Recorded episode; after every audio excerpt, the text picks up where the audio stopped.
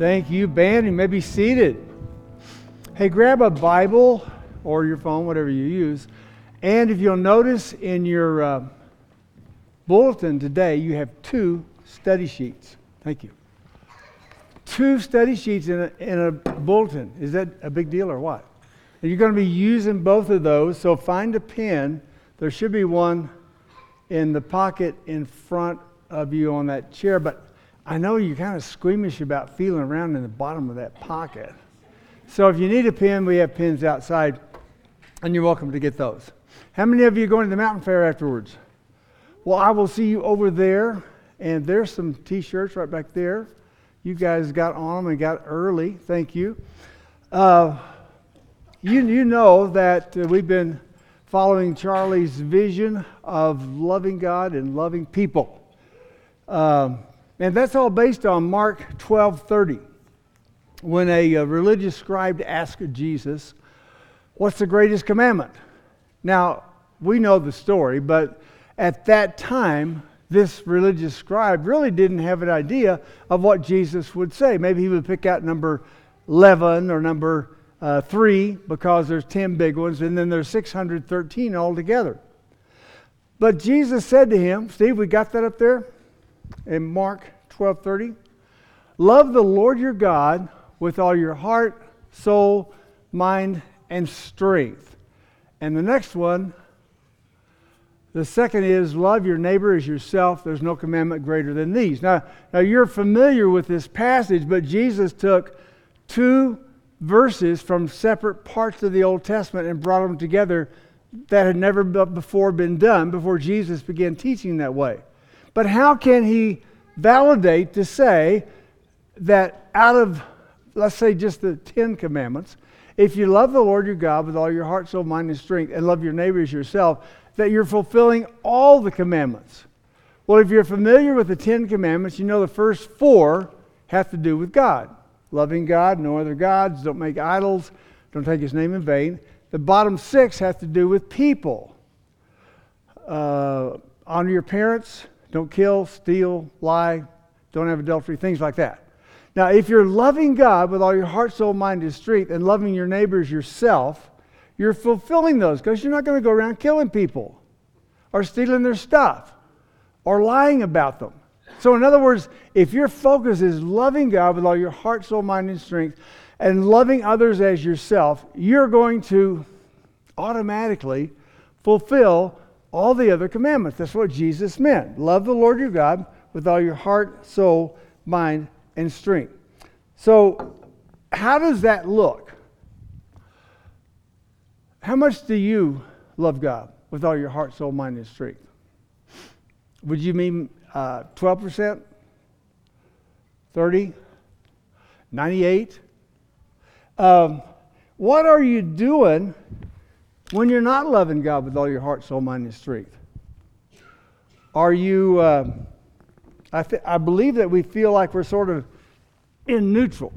We, regardless of how much we love God, if we're not loving God, that part of us that's not loving God is just sort of in neutral. It's no big deal. Well, let me show you something. On your study sheet, you got to follow along because uh, if you do it right, this will be uh, focus of your study throughout the week, and you'll find that you'll gain from it immensely. On the left side of one of your study sheets, we're going to make a, a big bar like that, and this bar is loving God. And the top would be 100%. That you are loving God, heart, soul, mind, and strength, with all you got. With all. And, and that would be the level that you're loving God at. But what level do we actually functionally love God? With our heart, soul, mind, and strength. When you think about God occasionally, uh, let's say for definition's sake, and, and during the week, what I want you to do is analyze your love for God and sort of try to figure out where you are so you can upgrade it. But we're going to say maybe 30%. Maybe that level where I love God, heart, soul, mind, and strength, I'm at 30%.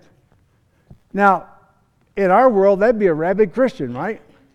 Because of the way our world is, the way people live. Well, if you're loving God with all your heart, soul, mind, and strength, and you're at about 30%, what does that mean?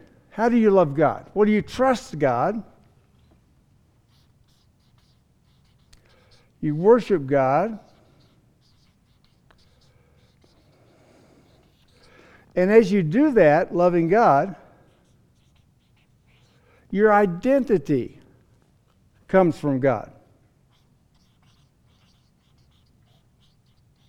Do you realize whatever your God is, your identity comes from that God?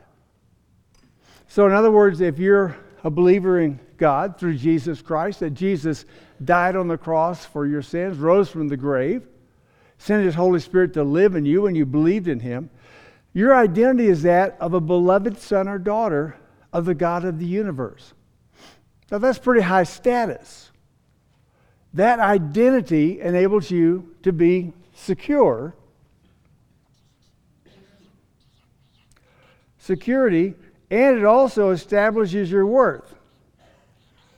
If God sent his son Jesus Christ to die for you, to give his life for you, then your life is equal to God's estimation of the Son of Jesus, Son of God, Jesus Christ. Your value is established by the God that you love. Before you get out of bed in the morning, your identity as a beloved child of God, your value, your worth, your security can be set so that when you get out of bed and you go through your life in the world, you've got what you need. You're not looking to the world for your identity or your value or your security. If you go into the world and you say, Hey, am I lovely? Am I worth something? Typically, what does the world say? Are you kidding me? no, you're not. If, if your value and security and worth is not set before you get out of bed because of your love of God, then you're on open market the rest of the day. The way people treat you, you go up and down, your portfolio, the medical reports the way your kids treat you, obey or not obey. It'll just, you go up and down. Now, if you're not loving God with all your heart, soul, mind, and strength, what else is going on? Who else, what else are you putting in that place of God? Well, Jesus said in the Sermon on the Mount that we can put money in the place of God. He said, You can't serve God and money. You'll love one and hate the other. So we can, up here, we can make money. Can be a false God. In the Old Testament, they actually worshiped um, things that they carved out of sticks are molded. And, and we don't do that. And Jesus transitioned to say that an idol is not necessarily an object that you make, it can be what you make of something you're doing in the world. What are some other things that we can make to be like our gods? Any suggestions? I mean, not for you personally, you're speaking for somebody else. What's that? Are you serious? Golf. Golf. How about work? How many of us get our identity from our job or our position or our security. You, you, you, can see as we go along here that if you're getting your identity of worth and value, security from anything that's not God, it's going to be shaky, right? I mean, like on the eighth hole. All right, work, uh, recreation. Can you make recreation into the place of a God? Yeah. Yeah, you, you certainly can. How about sports? Sports teams. Now, if, if Broncos are your team, it's okay. You know, not really first place. Okay, after your family. But some people go so far off track as to wear Raider jerseys to church. You know their values are misplaced. So their sports uh, what else can we put up here School, education. What else? Status. And a lot, a lot of this is, is how people approve or disapprove of us because of what this is, right? I mean, if I've got a lot of money and a lot of stuff, I expect to have a lot of approval from people. We can also put down here sex. Sex can be, uh, we are in a sensuality, sexual, saturated society that a lot of people have made that their place of orientation. How about, how about alcohol? Or drug addiction? How about food? It can be. How about religion? The guy that Jesus told this to was making religion his God. Now, if any of these are taking the place that the true God should have in your life, what's, it, what's going on? What's your life like? How does it change your life? If your identity is from your work or golf or sports, how is that different than if your identity is from the creator of the universe who loved you? Well, in Paul's writings of Romans 1, you might want to jot this down and look it up later. Romans 1, verse 21. We think if we're not loving God with all of our heart, soul, mind, and strength, we're kind of neutral. Doesn't really matter. It's not a big deal. But as you're going to see from the writings of Paul, although they knew God, they neither glorified him as God nor gave thanks to him. In other words, they didn't put him first. They didn't honor God as the creator of the universe as their source of life. But they became, their thinking became futile, and their foolish hearts were darkened. If God is not in first place of your life, your thinking gets messed up. Your feelings begin to be disoriented.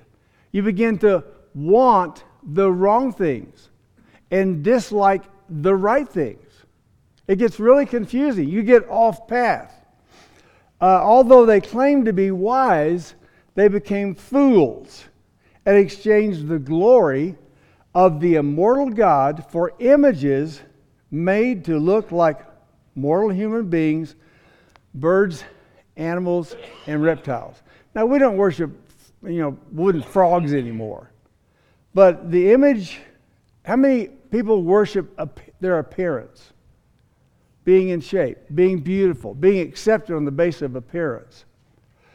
This is very subtle, and that's why it's very important that we do a CSI on how we're doing in loving God with all of our heart, soul, mind, and strength. Because if we're not, we're into darkness, and in a minute we'll see how that affects our relationships and the rest of life. Let's just take one of these love God with all your heart, soul, mind how do you love God with your mind? You think about God. You exercise your mind um, by reading the Bible, words about God, concepts. But one of the best ways that you can love God with your mind is in your imagination. In your imagination. Because we think in pictures, don't we? I mean, we don't usually think seeing words on a page spelled out. We think of pictures. How are you presently using your imagination? How many people use their imagination to pre picture bad things happening to them in the future? That's worry, anxiety, fear. If a computer were hooked up to your brain, how much of your thinking and imagination is involved in pre living disastrous things in the future. That's how we employ our imagination rather than using our imagination in biblical meditation to think on God, to think about His majesty, His awesomeness. Another way we use our imagination is let's say, for example, you have an argument with someone, you're walking away. What's the video of your mind playing as you walk away from that conversation. You're, you're pr- replaying the conversation with you winning and telling the other person and putting them in their place. Or if someone mistreats you, you sometimes use your imagination to imagine them having a car wreck or getting cancer or, or somehow being punished for how they treated you. We use our imagination to think about how we can get money, win the lottery, greed, lust. You see how little we use our imagination in the pursuit of loving God. And if you will analyze the deployment of your imagination, you can, you can sort out kind of where this godlike activity is going on up here. I heard someone say, worry is like imagining the future without God present. So if you're imagining the future with God present and you're thinking about some challenge you've got, you can go through that, imagine that with God caring for you and providing for you. So, loving God first puts these in their place. You see, there's nothing wrong inherently with any of these, right? Except golf. I mean, there's nothing really bad. Uh, in their place, they're fine. I, I think it's, if I were God, I would not have made the world such an attractive place. But, I mean, there's just too much to do and get into, right? It makes it a challenge to put God first and the world second. In 1 John uh, chapter 1, verse 15, 1 John 1 15. Do not love the world or anything in the world. If anyone loves the world, the love of the Father is not in them. Everything in the world, the lust or desires of the flesh, the lust of the eyes, and the pride of life, comes not from the Father, but from the world. The world and its desires pass away, but whoever does the will of God lives forever. So don't love the world like you should be loving God. You can love it in its place. I, one thing the first service people mentioned was uh, a family. Oftentimes, family or a family role takes the place that God should occupy. There's nothing wrong with loving family, but if you idolize your children, pressure them because your identity and value depends on how well they do, how they behave, man, you're on a roller coaster. And kids don't take to being pressured to be your God. What do they do? They rebel, resist, or run off, or try to comply when you're around. Anything that we treat as God or love this of the world, it, it, it restricts us from loving God. But loving God first opens up the world to be appreciated for what it's worth and, and its place. For example, Rebecca and I have realized that neither one of us is God. Now, think about that for a moment. You wouldn't say that about your spouse, but oftentimes we pressure our spouse to provide for us what only God can. Rebecca cannot provide self worth for me except appropriate to what God intended. If my self worth comes from God, my security, my value, uh, being loved, and I'm filled up primarily with what God provides, I can receive from her what God intended for a spouse to provide. I can be grateful for that, not pressuring her to give me more than God intended, or for any of those things over there. So let's look a moment. What kind of person does it produce when this is your God? Well, it produces a person who is insecure.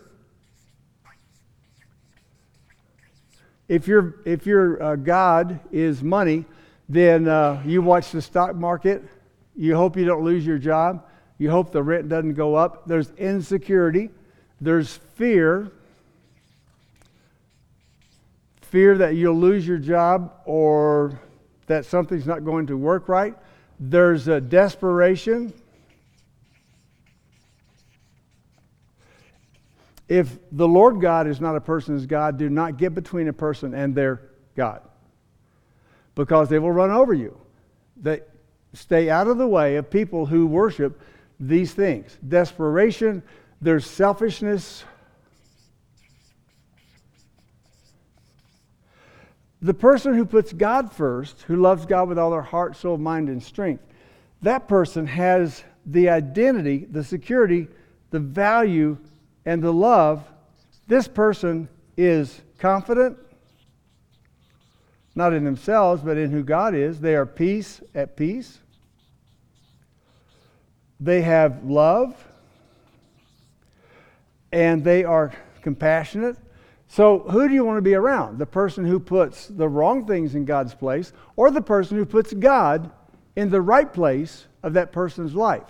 So, let's draw another bar on the other side. And this is going to be our love people bar.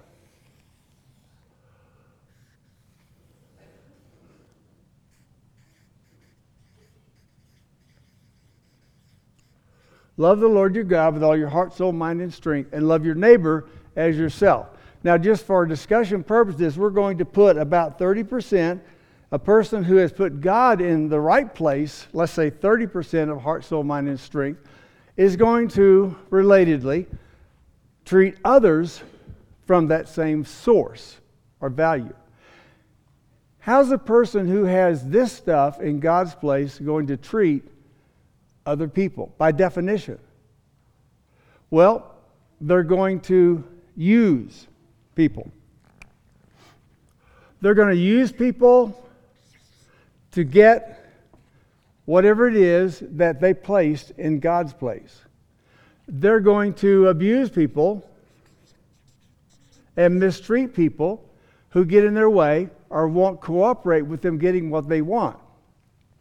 They're going to judge people You've seen this in, if religion is your God, so to speak, or, or whatever it may be, you judge people who have less of it than you have, or who don't follow the rules that you have for your God world. Uh, if you're into sports and watching uh, sports on television, and uh, you're dating someone who doesn't care for that, then that's a mark against that person because they don't have the same value that you have we use, abuse, or judge those people who, when we are operating as our source, not God. We also try to please those people. I know this sounds crazy. We not only use people, we try to please them and get their approval. If you're God, if you're loving as God, any of these things, then this has to happen as you relate to people. You can be nice as long as things are going okay, as long as your God is not in jeopardy. But if things begin to get disruptive, you've got to be able to react and respond to people like that. Now, a person who is loving God with all their heart, soul, mind, and strength, how are they going to treat other people? Love God, love people. Well, obviously, they're going to love people and they're going to be able to be generous, patient. Isn't it so cool when someone is really just pleasantly patient with you? I mean, that's one of the things in our world that we don't think about a lot. We know it hurts and stings when someone's impatient, right? It just really feels. But when someone's pleasantly patient, do you realize that's the way a person who loves God with all their heart, soul, mind, and strength can project the character of God into their world and relationships? Also, those people can serve others, take care of other people. This opens up a whole world of being able to look at the world not revolving around me and my needs. So I want you to spend just a moment, maybe 30 seconds, asking God Do I have anything in my life that I'm loving more than you? At what level God, would you say that my functional love for you could be gauged at?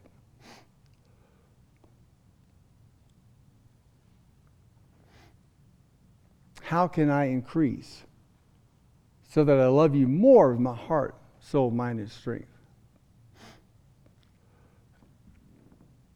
And the key to investigation often lies over here. No one really admits to these being their God, but you look at the way they treat people, it becomes obvious something's God besides the real God. Now take your other sermon study sheet. We're going to draw one more chart.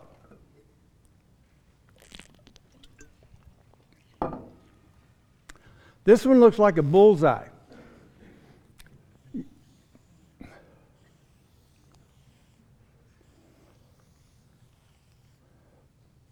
Is Ray cooking here? Do not be shooting an arrow at this. Okay, you guys got that? Pretty simple. This will make sense in a minute. What do you want as the center of your life? Okay, we want God.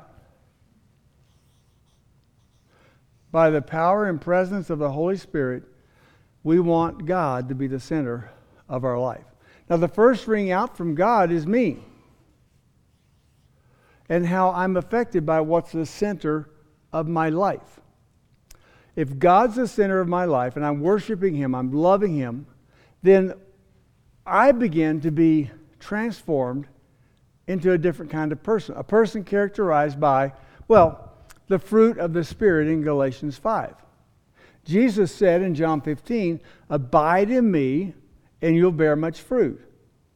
Now, the word abide doesn't carry a lot of meaning for us these days, but if you look at the picture of abide, have you ever seen it? Well, of course, you've seen trees all the time. The trunk, and then the branches go out. Right there at that spot where the branch goes out of the trunk, what's inside the trunk? There's wood and what? Sap, which is nourishment.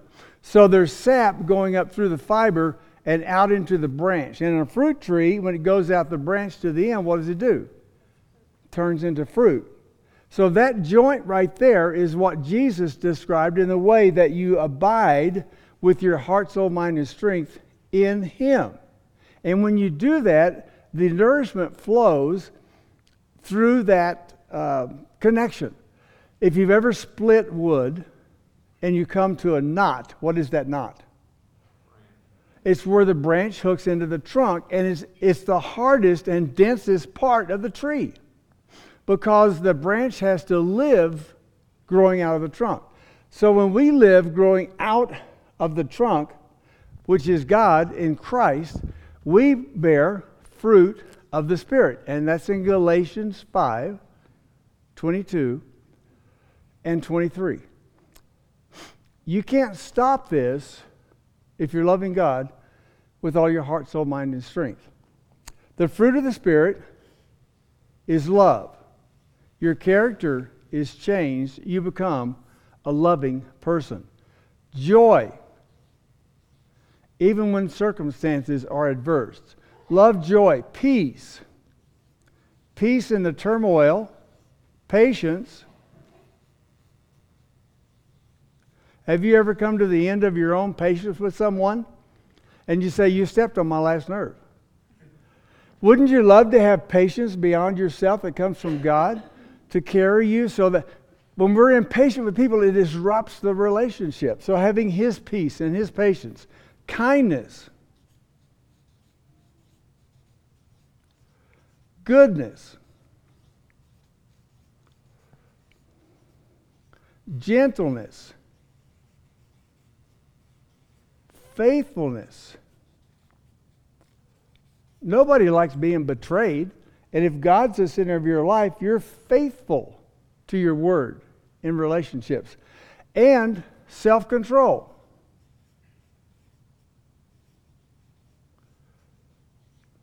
So when God is the center of your life and you're spending time of cultivating His presence through reading, through worshiping, messages, growth group, meditation, your imagination, these fruit grow in you and you become this kind of person. This kind of person be pleasant to be around. In fact, the next rung out is people.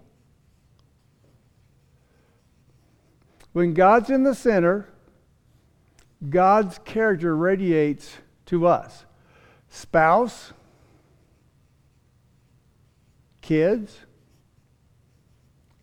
parents, co workers, friends.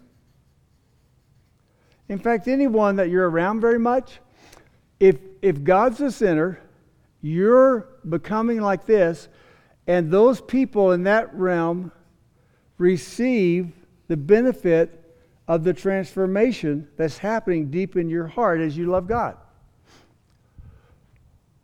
And then the last circle out are things like money, work, recreation, sports,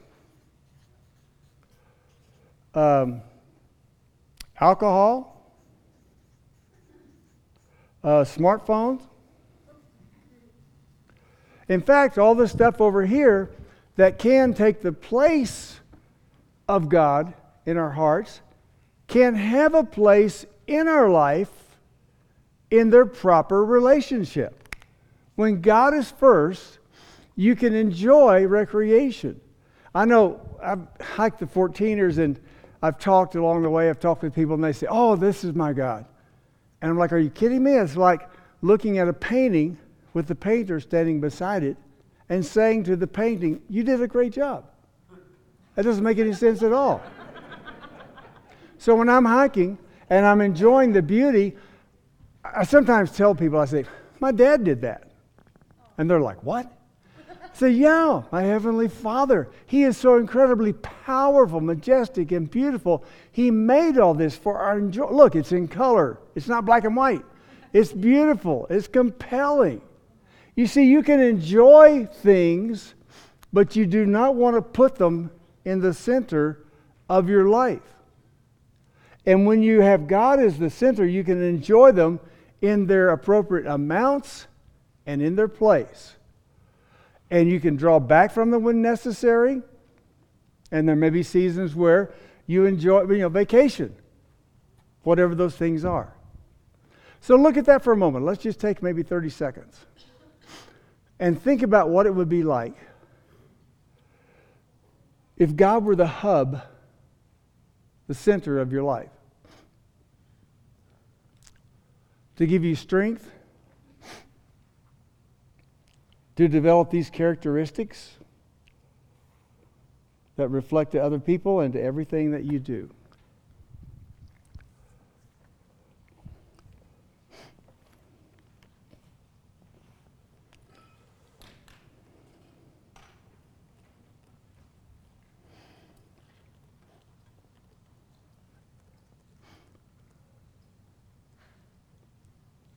I encourage you to take your sermon study sheets home. Um, you can tell I, I, I appreciate pictures and some kind of a material uh, depiction of what can be very subtle um, factors in our lives. It helps me sort of get my hand around it. And hopefully, this week, as you take your sermon study sheet home, you will be looking into who's the hub? How do I move God more into that position as Lord of my life, as the source and the resource for my life? I want this kind of life. I don't want to put the hub of my life on my smartphone. That would, be, that'd be all out of whack, or on money or work. Only God can be an adequate center of your life. Let's pray. Oh, God. You, you did make a beautiful, enjoyable world. And you did it because you love us. You want us to enjoy it in its place. We pray that we will take stock of our love and place that love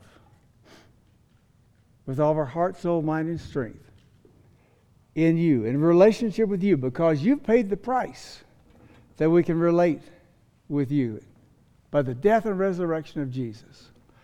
And we thank you for that in his name. Amen.